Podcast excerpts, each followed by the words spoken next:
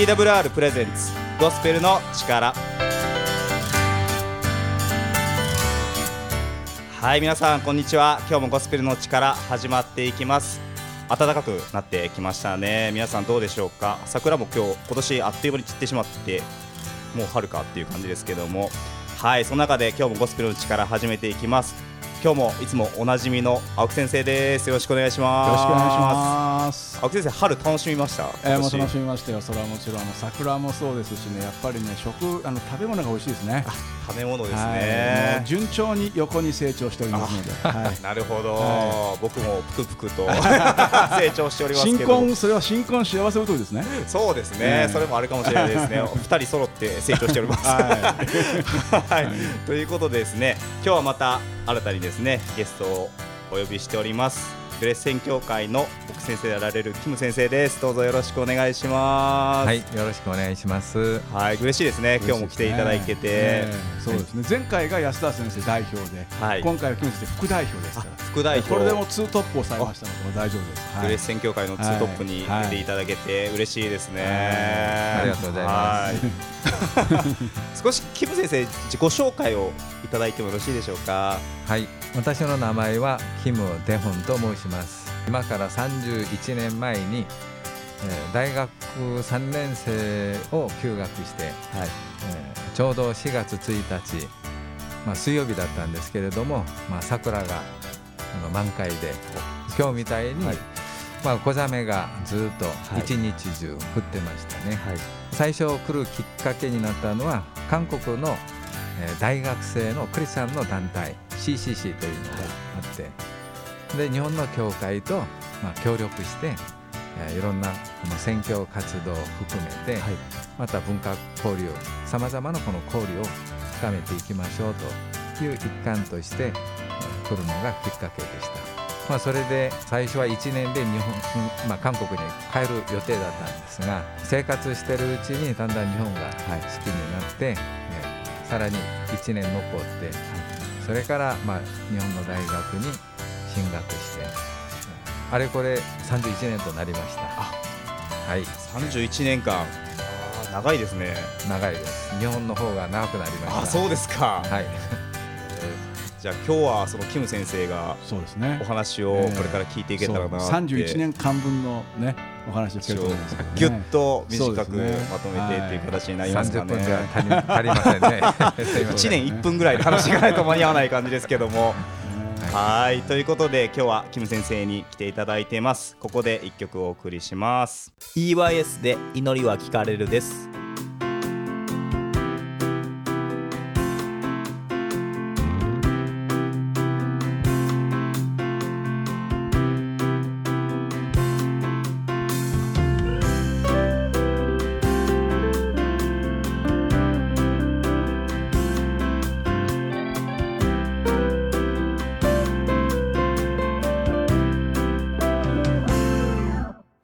主は私の声に耳を傾け主は私の願いを聞き遂げてくださる。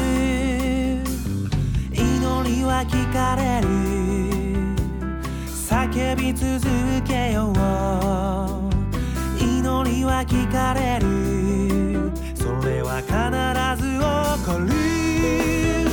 を信じ続けよう。全てを委ねて必ず起こる遅れることはない。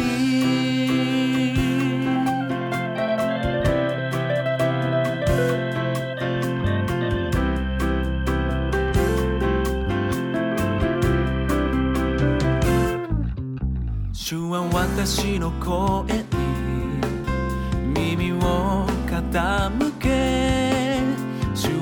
私の願い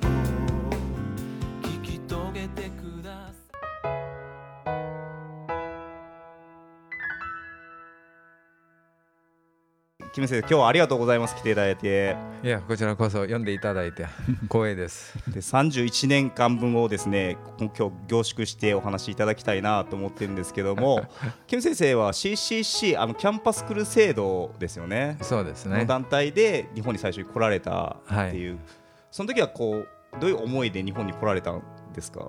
大学生の時に、まあ、日本の選挙の働きについて、えーその団体から、まあ、いろんな説明があったんですね。はい。で特にまあ日本に対してこう深い説明があったわけではなくてちょうどその時に80年代後半はい。例えばアジアのいろんな諸国諸国との名前が、はい。えー取り上げられて、まあ、そういった中で選挙の働きに出ていきたい、まあ、学生たち、うん。まあ、その呼びかけがあったんですけれども自分の中でなぜか知らないけれども、はい。お日本にえー行きたい、まあ、そういうような思いが不思議にありましたが、はい。まあ、あのすっかりその後に3年ぐらい忘れていたんですけど、はい。しかしあの軍隊を終わってから再び学校に戻った時に、えーその話で盛り上がって、まあ、真剣にあの、まあ、自分クリスチャンですから神様に祈りながら、自分があの、まあ、海外に行きたいそういうような思いはこうあったのではい。最初はフィリピンに行きたい思いが強かったんですけど、はい。しかしそれがだんだんとえー不思議に日本へとはい。えー門が開かれて道も開かれて、えー結局日本に、えー来ることになったんですけど、はい。まあ最初の質問のように何かの思いで来たかというと特にあのこれといった深い それは正直 何にもそうなんですね。はい、何にもなかったんです、はいはい。はいまあ、自分の中でとにかく海外に行くという期待が大きかった、はい。若かったからね、あはい。ー、単純にその思いが強かったですね。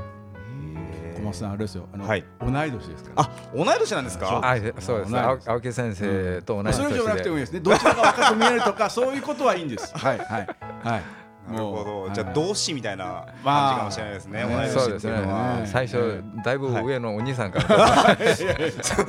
バレちゃうじゃないですか、ええあええ。そうですか。だから結構だから日本と韓国でね、はい。多分全然捉え方が違うんだなとか日本の現状とかですね、はい。そのを聞く先生の話聞くとはい。分かりますよね。捉え方が違うっていうのはもう少し詳しくいや、まあ、これはもう日本まさにリアアルな日本ですから、はい。もう一番バブルのね、はい。絶頂期で、はい。こうなんかジャパンアズナンバーワンとか言われる中で、はい。普通に遊んで普通に学生ただらだらやってましたから、はい。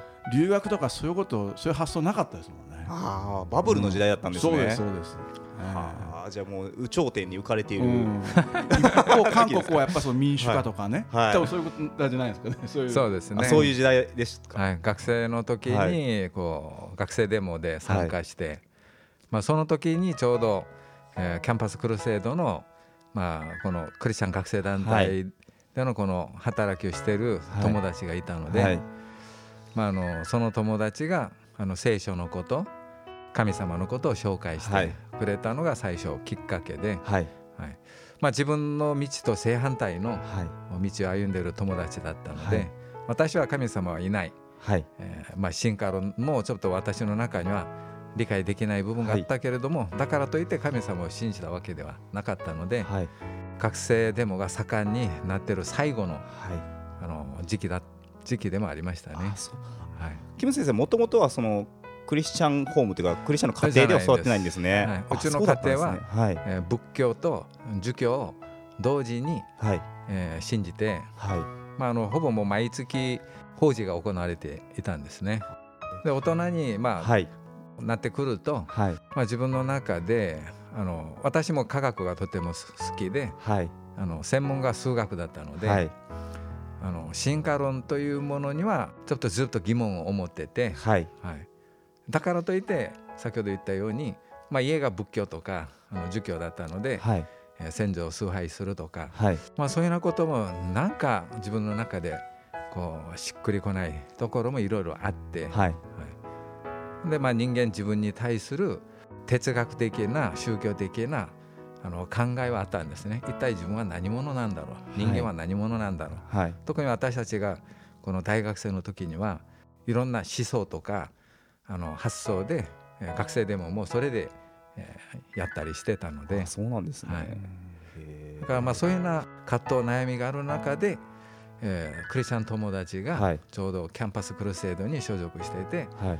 私にまあ聖書を紹介してで聖書の話をまあその時こう初めてというか深くはい。こう聞くあの時となりましたけどねで創造論の話が出てはい。創造論と進化論とも真っ向から違うので、はい。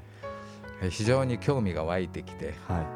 まあ、その話をどんどんどんどんあの自分の中でもこう聞いたり研究したり、はい、どっちなんだろうと、はい。はい。もうそれがだいぶ自分の中であの2年ぐらい続いてたんですね。はい。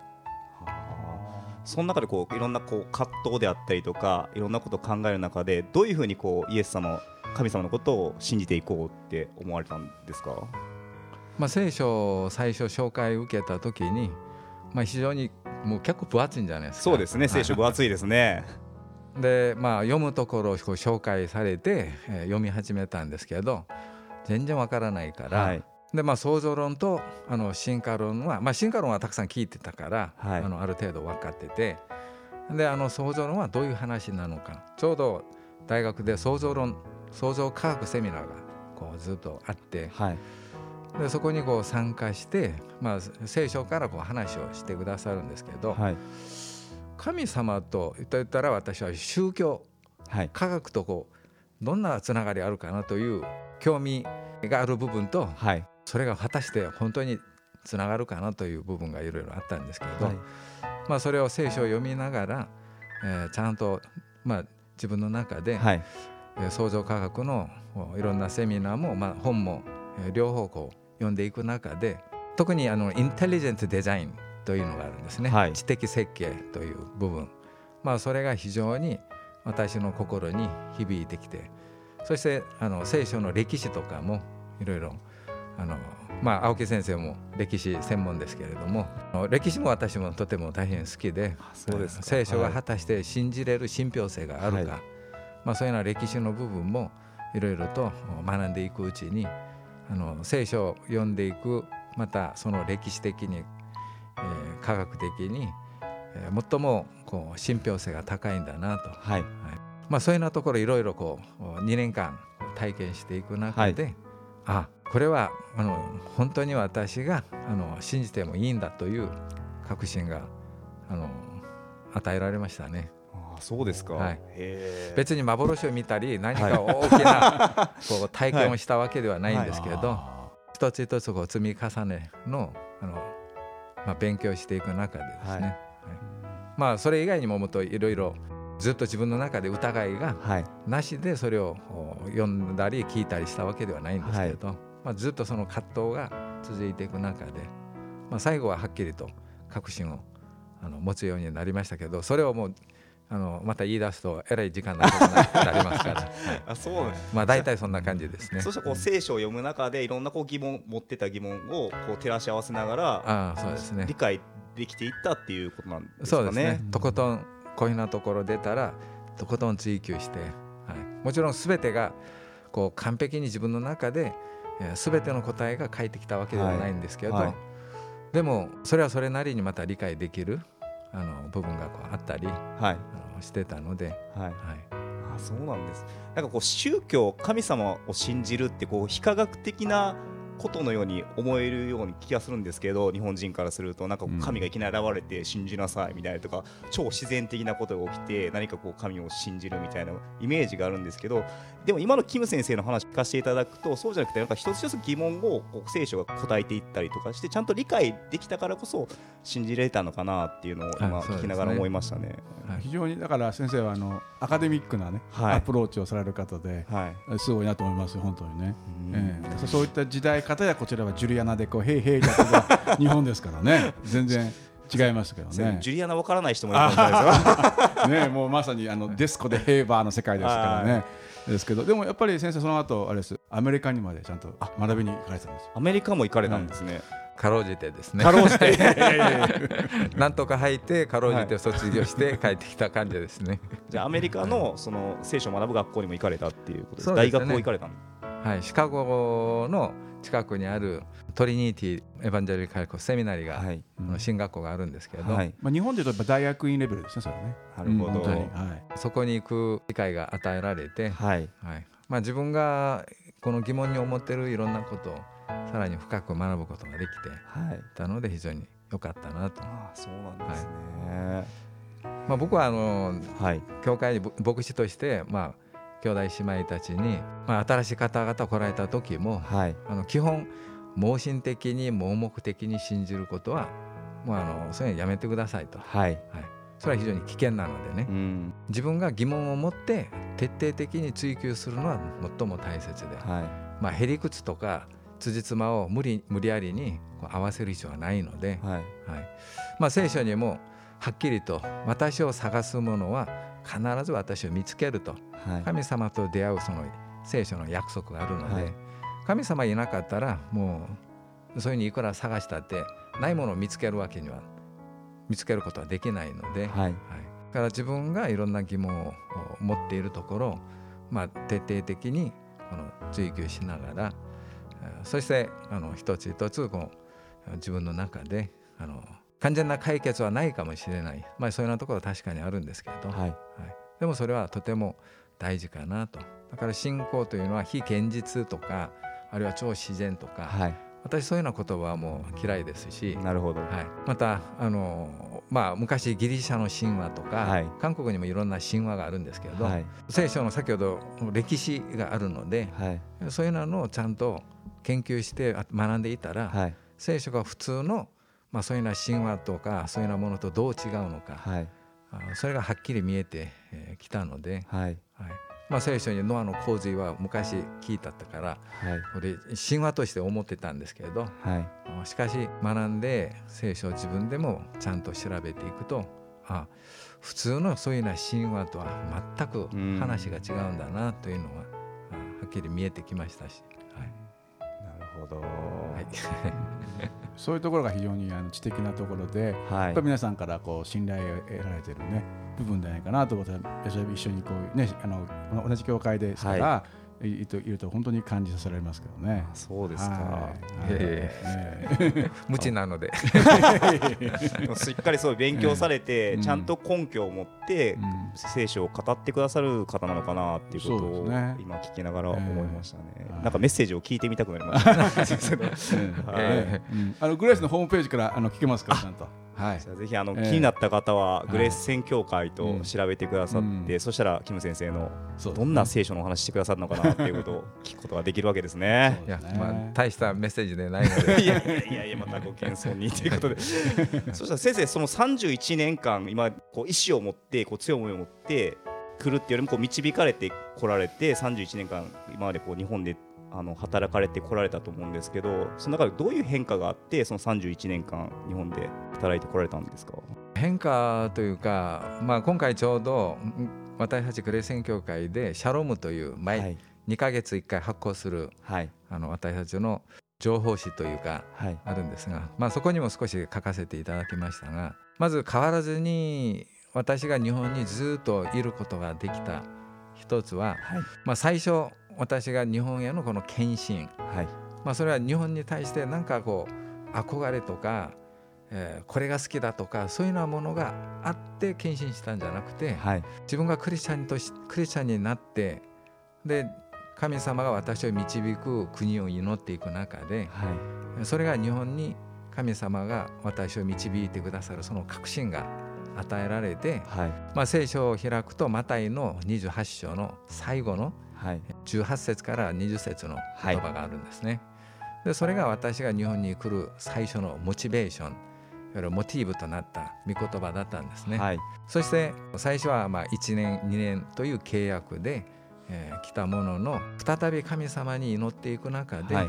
そのいわゆるそれを私たちは教会ではコーリング召しはい。というんですね。神様からの召し導きでそれが変わらなかったんですね。はい。はい、それであ日本でさらに、まあ、あの働いていこう勉強していこう。はい。その時はべ別に牧師になろうとじゃなくてえークリスチャンとして、えー日本で自分があの生活しながらまた人々にこの聖書のことを一緒に分かち合って、えー、福音を伝えていく、まあ、そういうの思いだったんですね。はい、それで大学の方にまあ進学して、はい、あの別に進学校行ったわけじゃないんです。あそうなんですね、はい、で日本の大学でまあ金融経済を、はい、マクロ金融経済を、えー、まあ大学院の,、まあ、あの途中ま途中というか大学院あの修士まで、はい、あの勉強してさらに進んで博士課程入ろうとするその時期に、はい、まあ、そこに変化が一番大きな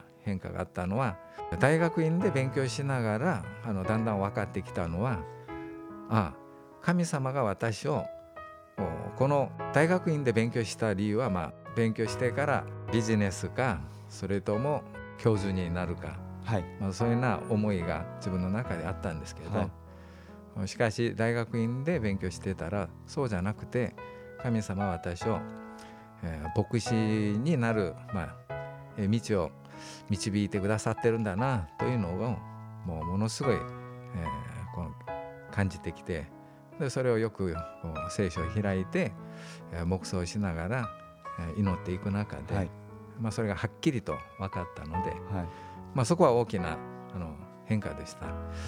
それで、えー、進学校に行く道を大学もあの修士課程が終わった時にはもうすごい、えー、それで終わって家内は私があのまさか牧師になると思ってないから、はい、まあ、その辺のところを家内と相談して一緒に祈って、はい、まあ、家内もあの同意してくれたので、はい、それでアメリカに行って進学の学びをして3年間勉強してあの再び日本に、はい。えー、日本に対する思いは変わらずにあったので、はい、えー、まあ、アメリカの生活は非常に良かったです。あそうですか。人間的に言うならば、はい、もうそこから帰って、えー、来たくない帰りたくないそのような環境でしたけど、はい、はい、そのような誘惑もありましたが、はい。はい、あそうですか、はい、でも神様の召しがこれがはっきりあったので、はい。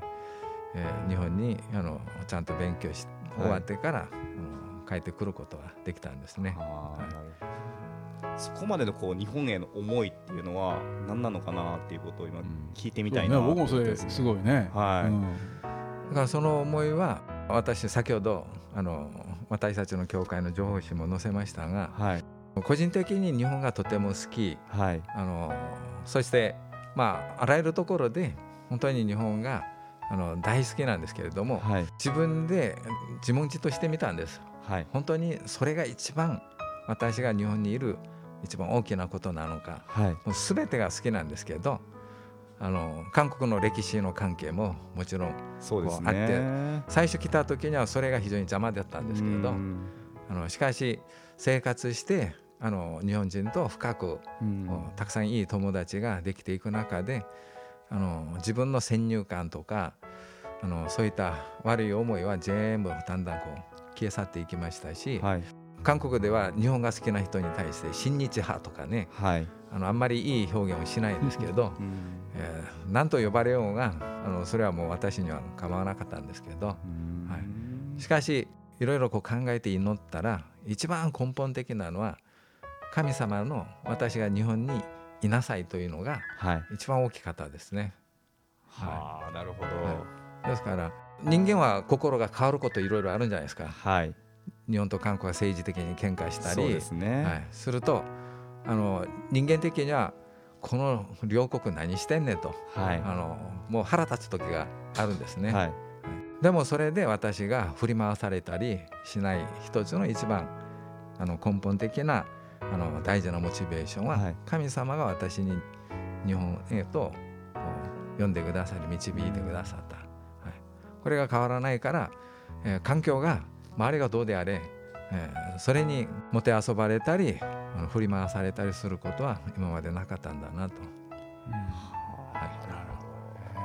そんなにねやっぱりこう日本のことを思ってくれるって聞くと嬉しいですけどね。いや本当嬉しいですね。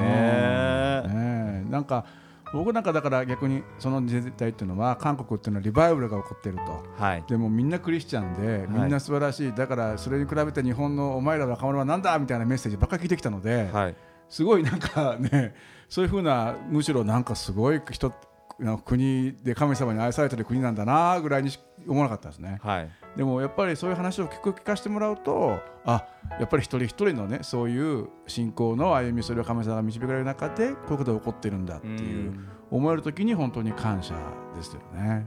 そうですね。いやなんか僕もすごい感動してやっぱり日本と韓国のあえてすごく大きな隔たりというか、壁があるなって思思ってるんですけどでニュースを見ててもいまだにそういうことがずっと日々ある中で、でもこういうふうにもう日本のことを大好きになってくれて韓国から来てくださってしかも31年も いてくださって働いてくださってることにすごく今日僕も感動させられましたしやっぱりあの神様に呼ばれているっていうことはすごく大事なんだなっていうことはやっぱり人の思いは変わっちゃうし状況もいろんな変わっていくんだけどもその御言葉の約束というか聖書の約束は決して変わることがないんだなっていうことを先生の話を聞きながら改めて今日思わされました。うん、すごく真面目ないい今日は回珍しく真面目ないい回でしたね。いや毎回真面目ですね。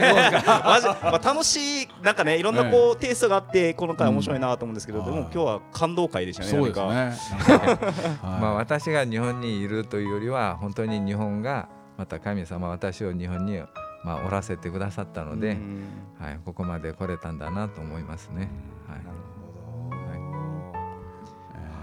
はいということでそろそろまたお時間にもうもう なってしまいましたねあっという間に。はい。今日僕あまり喋らなかったですね。そうですね。いいんですいいんですこれで。はい。何かまとめを喋っていただけますかいやいやあの こんな感じでやっぱりいろんなね先生方と一緒にグレース宣教会でねさせていただけること本当感謝だなと思いますね。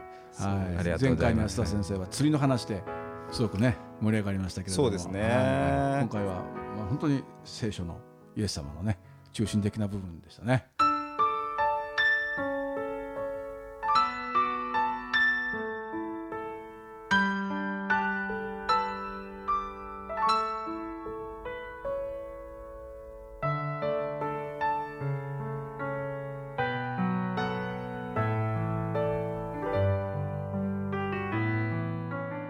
ゴスペルの力ではですねリスナーの皆様からのお便りを募集しております今お聞きのラジオ局にお送りくださっても構いませんしツイッターで「ハッシュタグゴスペルの力」をつけてぜひつぶやいてみてください。また聖書読んでみたいわっていう方がおられたら聖書も無料でお配りしております。TWR のホームページ twrjp.org に行ってくださって聖書のお便りフォームからぜひ聖書くださいということを、えー、ご連絡ください。聖書をお送りいたします。はいということで今日のゴスペルの力はここまでになります。今日金先生ありがとうございました。ありがとうございました。青木先生もありがとうございました。リスナーの皆さんもまた次回も楽しんでおください。ではこれで失礼いたします。さようなら。さようなら